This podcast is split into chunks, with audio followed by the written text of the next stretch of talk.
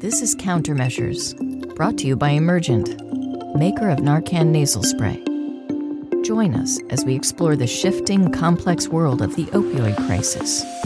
In each episode, we'll hear from makers of positive change as they recount personal narratives of loss and perseverance and offer a way forward to a better future.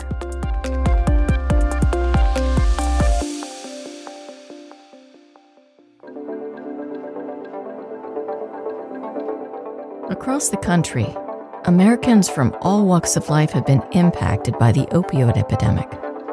For Crystal, a mom from Missouri, the epidemic hit home the night her teenage son overdosed on her front lawn. The incident was recorded on the family's ring camera, and Crystal uploaded the video to social media to help raise awareness about accidental overdose. She has since become an advocate in her community for education about the dangers of accidental overdose and the importance of carrying naloxone, an opioid antagonist that can rapidly reverse an opioid overdose. The night that the video was taken, I had let my 16 year old go out with a friend who I typically hadn't let him be around. Um, he had gotten in some trouble with him, but they had recently had a friend overdose and die on fentanyl. And I had seen that child at the funeral, and I, I thought, these boys seeing their friend in a box that they would learn. And I really trusted him at, after that because he did. I mean, he looked me in the eyes and he said, never again. I believed that. And I allowed him to hang out with a friend.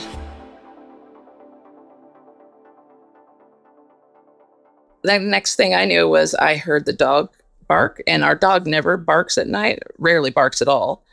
And so I kind of woke up a little bit, but enough to see my phone um, giving a it was flashing because it was giving an alert. So I, I, thought that that was odd.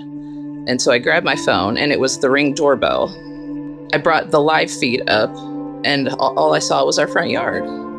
But I knew that the dog had barked, so I thought I'll, I'll watch for another couple seconds. And the next thing I knew was I saw my son being carried by a friend to my front door. EMS arrived, and Crystal's son's life was saved by naloxone and the provision of emergency medical care. Afterwards, he went to rehab in order to start his journey to recovery, a journey he is still on today. So it was it was hard for both of us. Obviously, um, we had never been apart like that.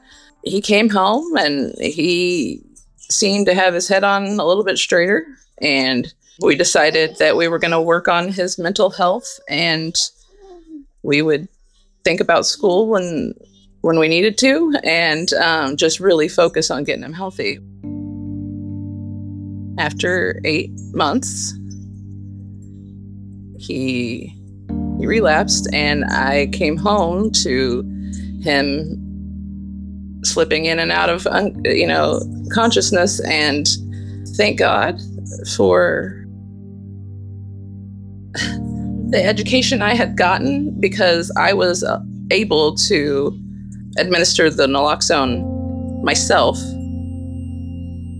and get him to the, the hospital myself this time. You know, as a mother, that breaks your heart. I was mad, I was sad, and I still am. I. Uh, disappointed. There was a lot. Of, it's there's a lot of guilty too. there's a lot of emotions that go with all this. There's no rule book for how to, you know, get your kid healthy from something that's so addictive.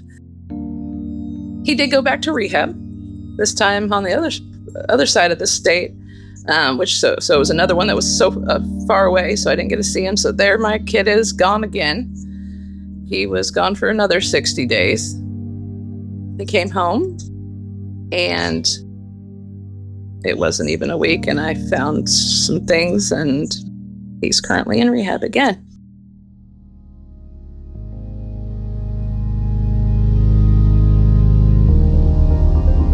In this episode, we will explore accidental overdose, the signs and symptoms, and how naloxone works to reverse an overdose. We'll speak to some of the advocates and professionals working to ensure the public knows the importance of carrying naloxone and how and when to use it. Overdose deaths, the majority of which involve opioids, continues to be one of the leading causes of injury related death in the United States. Last year, approximately every seven minutes, one life was lost due to an opioid overdose. That equates to more than 200 fatal overdoses every day, each with its own emotional toll. The opioid crisis does not discriminate and can affect anyone, no matter their age, sex, race, or socioeconomic background. So, what happens during a drug overdose? And it's important to recognize that nearly all of these overdoses involve an opioid. What's happening is first the individual becomes unconscious, they fall asleep, they're discovered, you cannot wake them up. But then the other effect of the opioid on the brain, besides causing them to be overly sedated, is that their breathing slows. Eventually, their breathing will stop and at that point, the brain is no longer getting oxygen. And the brain is critically dependent on oxygen for survival. Once you get over five minutes of not having oxygen to the brain, then brain injury can occur. But in that process, the heart is no longer getting oxygen either. So the heart will eventually slow and stop as well. And that's what happens. That's the sequence of events when someone suffers a drug overdose.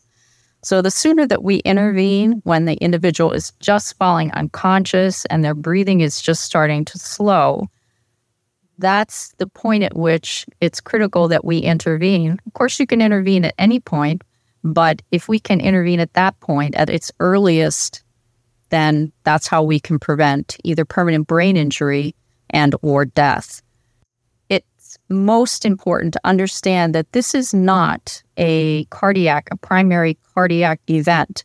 This is not a primary cardiac arrest. Instead, this is a primary respiratory arrest. It's the breathing that stops first. And then eventually, if no one intervenes, then that's how the heart eventually stops. So it's important for the public to recognize that it's not the same and you do have the opportunity to save them from dying. The voice you just heard belongs to Dr. Bonnie Milas, a Penn medicine physician and professor of clinical anesthesiology and critical care. Dr. Milas has both professional and personal ties to the opioid epidemic.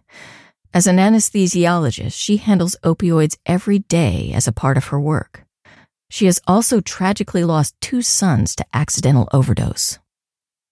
A large part of the work Dr. Milas does is to educate the public on the importance of carrying naloxone, whether someone you know is at risk of accidental overdose, or if you think you'd never have to use it.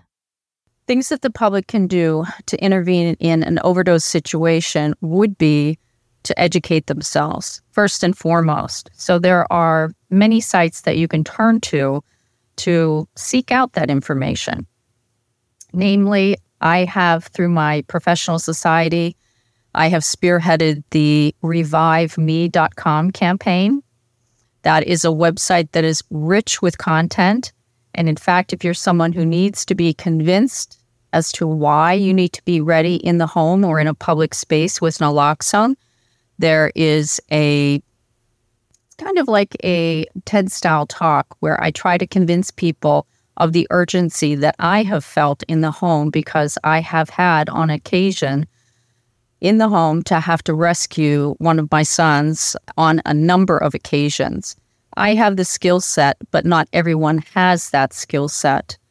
So if you go to the reviveme.com website, it teaches you and implores you to be ready.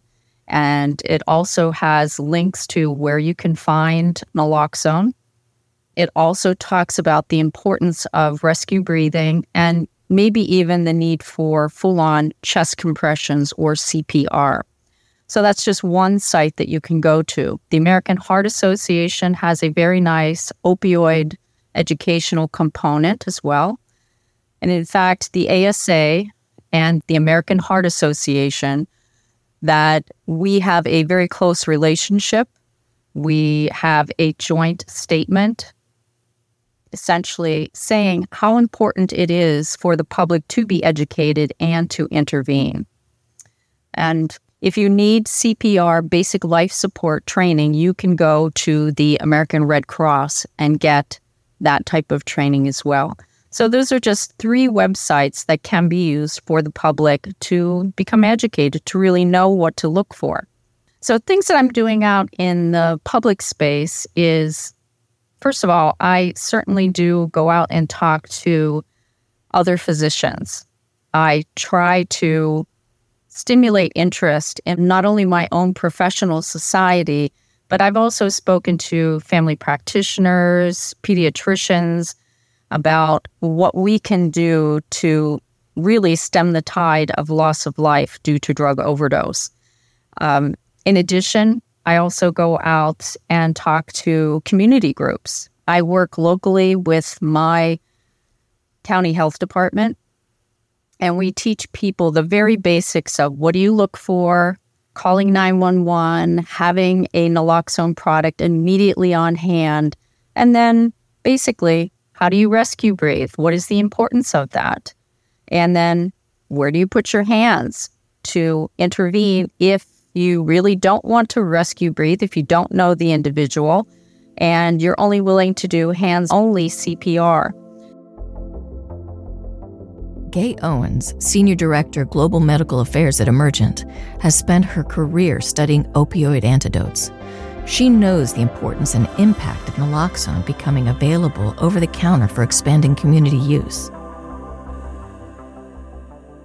So, what I think is the biggest benefit to now having community based naloxone available in a retail setting is really for everyone to understand where there's a risk of having an opioid, someone experiencing an opioid overdose. And that really has, unfortunately, in this opioid epidemic, really broadened. Um, one from initially when the epidemic started from a prescription problem to now an illicit uh, fentanyl or adulterated drug problem. And so that now uh, the epidemic numbers have continued to rise. And so having something available to the broader consumer and community use will allow someone to understand and recognize signs and symptoms of an opioid overdose and now be able to actually have something to take action. So, a couple of things I think are needed in this environment in order for folks to understand where and when is are the signs and symptoms of an opioid overdose, how to recognize them if you come upon someone who may have an experienced an opioid overdose, and now how to understand that there is a product available that could be utilized to potentially save a life.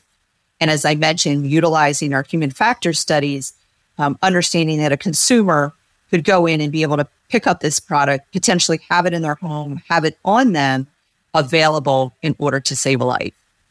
It's now really more critical than ever that people have something at the time or when they witness a potential opioid overdose. Timing is critical. Hence why we now have something available to a broader consumer group to make it more accessible. The significance of having naloxone over the counter I had already mentioned it's easy access, but the other thing in terms of stimulating conversation, I think most people think of, first of all, of having a substance use disorder as being something that, well, they made a conscious choice to take that drug, even at an initial stage, early on, early age. And that you willingly made that choice. And therefore, you can willingly stop anytime you want. Well, if you are knowledgeable about addiction and how that occurs, you you would clearly understand that you know we, we all make decisions and we may try something or do something but very few of those decisions especially at an early age are something that ultimately you cannot undo. With the understanding of addiction and with the way the brain receptors get reset, that they reset uh, in a manner in which the brain is constantly chemically imploring the individual to use.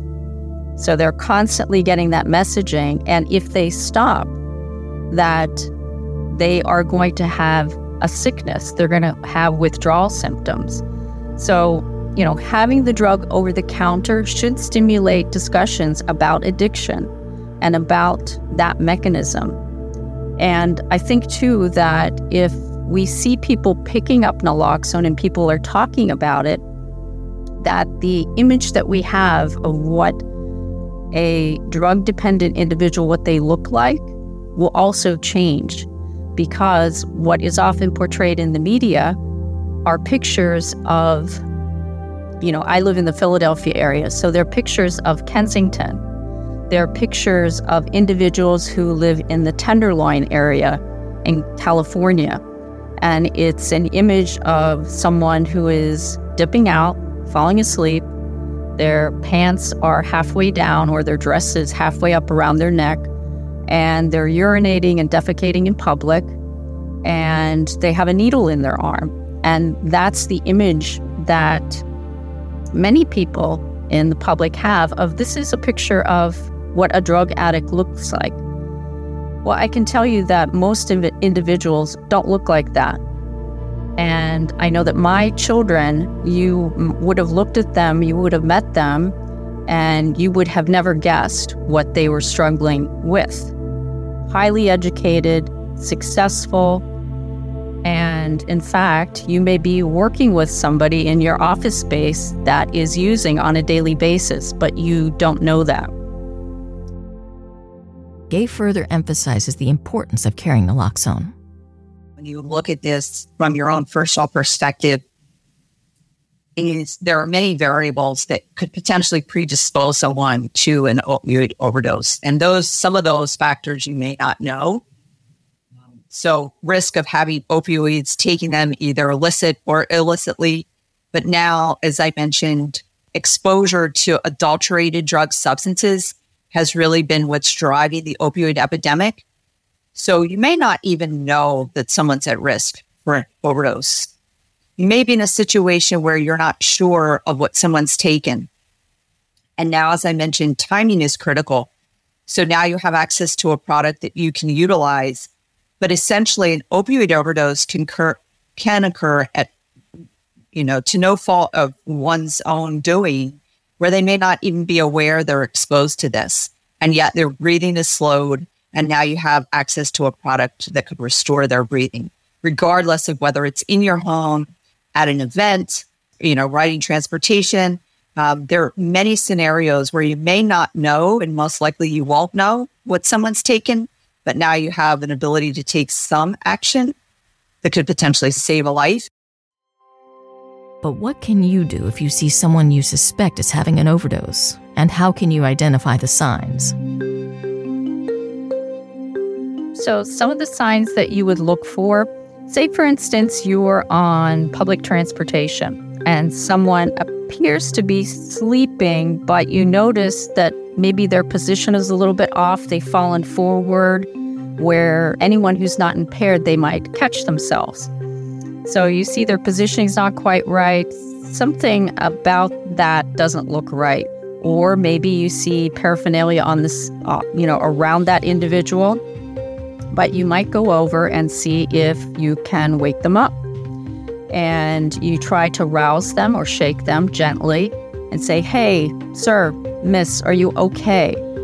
And if it seems as though you cannot get them to respond to you, and if there's also maybe nobody else around them that you can ask their circumstance, you know, did this person recently use? Do they do they use substances? From that point on, if you cannot wake them up, you would certainly want to call 911 at that point. Now, after that, you can also look at signs on the individual or about the individual. So, if their pupils are pinpoint, see if they are breathing, just see if their chest is rising and falling. if they're breathing, they're well, certainly if they're not breathing or if they're breathing less than eight times per minute, then you know that something is clearly wrong. Their pupils are pinpoint, we've already mentioned. Their fingertips are blue or their lips are blue. And then you could say, well, even in the absence of, uh, I don't know, there's no paraphernalia around the individual. I don't know much, but that's enough to, to get you to think that this is probably a drug overdose. Since I carry naloxone, I would administer that nasal spray. And if they are still breathing, I would potentially turn them on their side. And I would stay with them until trained help arrives. If they are not breathing, if this is someone I know and somebody that I feel comfortable rescue breathing, then I would give two breaths and then a breath every five seconds. And if I didn't know this individual and it was a situation where they were on the train and I didn't have any protective mechanism like a face mask where I could protect myself against the individual, then I might only do hands only CPR. But those are kind of the basics. I have enough information there to tell me this is probably a drug overdose. When it comes to reducing the number of deaths from accidental overdose, stigma remains a major barrier. Conversations about accidental overdose and opioid use are still considered taboo in many circles. Breaking the silence and stigma is critical as we continue to fight against the opioid crisis. So, stigma, I feel, has played a big role with where we are with naloxone education, awareness, and now uh, distribution or having folks have access to the product. So stigma again, as this crisis initially started, was around prescription opioids and those using prescription opioids as unintended potentially or misuse and abuse of prescription opioids. That market then shifted to more one of heroin. And then now, if you look at the waves of the epidemic, it's illicit manufactured hair or fentanyl, as well as adulterated drug substances. And so I think stigma along the way, as the data lags behind, has really, we've always been looking at this product or naloxone as a, a, potential for those in substance with substance use disorders or opioid use disorders. We haven't again normalized this to anyone in any situation could actually come across someone experience an opioid overdose. Again, unintentional. These are not intended opioid overdoses. And so now, unfortunately, folks are being exposed to products that may not even be aware of because the adulterated drug supply and so I think stigma really needs to be addressed. And now with potentially having, or now that we'll have an OTC product, we can actually educate a broader consumer group on who could be, um, who has the potential to save a life, but who could potentially suffer an opioid overdose and what those signs and symptoms look like. And again, now with a broader distribution of naloxone, we hope to have enough start to avert opioid overdose deaths from occurring. After posting her video on TikTok, Crystal saw firsthand the power of speaking up and breaking the silence on how the opioid epidemic envelops families and communities like hers. Because awareness is the only way we are going to even get a handle on this. My son didn't have time. He, his friend didn't have time. You know, if we do not get a handle on this, I'm going to have more friends lose children the more that it gets out there, the more chance a mother knows what to do if that were to happen to her kid. And I can't urge enough. You you have to have it on you and you have to know how to use it. It is very important. Just as important as you know talking about other things that you talk to your teenagers about. Your kids need to know about this. I even know some of my teenage family members that are carrying naloxone because better safe than sorry. You know, and I, I want to bring awareness. I I can't get sober for my son. But I can share the video that literally makes you feel something inside when you are watching what happened to my kid and put that on a mom's heart. You know, one thing is is that when you when you are big on social media, which I am not, that is the only video that has gotten that many video or views. I feel like you can get negative comments on anything. that you could say, This cat is cute, and somebody will have the nerve to say, No, it's not. Nothing, I've had nothing but great comments. Lots of people that are sharing the, their sobriety number of years. Um, moms who said, I'm going to show this to my kid when they get home from school. I'm just wonderful comments. And that shows me that the reason for me putting it out is working because that's all I want.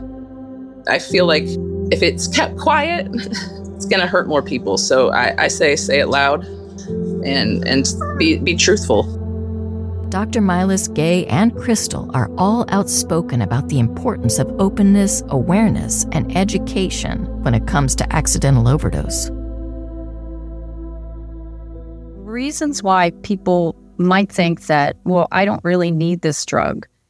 I, I hear a lot of times because someone might say to me, well, I don't have that problem in my family or not my kid. But what they are failing to recognize is that many people experiment and they try a substance for many different reasons. And if they are inexperienced and they're not tolerant, then it could be a first time that someone tries a substance that they would indeed overdose. So you might think that I don't need this in my home, but in fact, you very well may. And it's too late once you discover your adolescent or your family member down to say, oh, I guess I really did need that. It's emergency protection that every home should have. So if you either have someone in your home that has a substance use disorder, you have opioids in your home, or if you have anyone who may try a substance, then it is probably in your best interest and theirs, particularly in their best interest for you to have that immediately available. I think if anyone is listening to me and you've heard what I have to say, that that in and of itself should be enough to stimulate you to go out and pick up the medication. It's too late when you've already discovered the actual circumstance right in front of you. Now, why would you want to necessarily carry it in public? I would tell anyone that having naloxone on you is essentially a sign that I care about members of my community. I care about my neighbors. I care enough that I went out and I obtained this medication. I have it on me, I have it with me, and I am willing and ready to respond. I consider this to be a sign of good citizenship to have this available and to be willing and able to respond. The opioid epidemic does not discriminate, and an accidental overdose can happen anywhere, anytime, to anyone. Carrying naloxone puts the power to help reverse an opioid emergency in your hands and saves lives, including the life of Crystal's son. Naloxone is just one tool in the fight against the opioid crisis. In this series, we'll explore the stories of people working to change the trajectory of the crisis.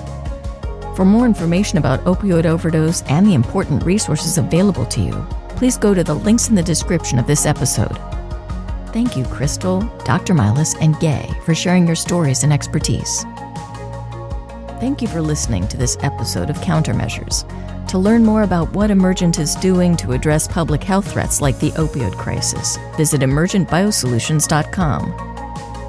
If this episode resonated with you, consider rating and reviewing Countermeasures on your preferred podcast platform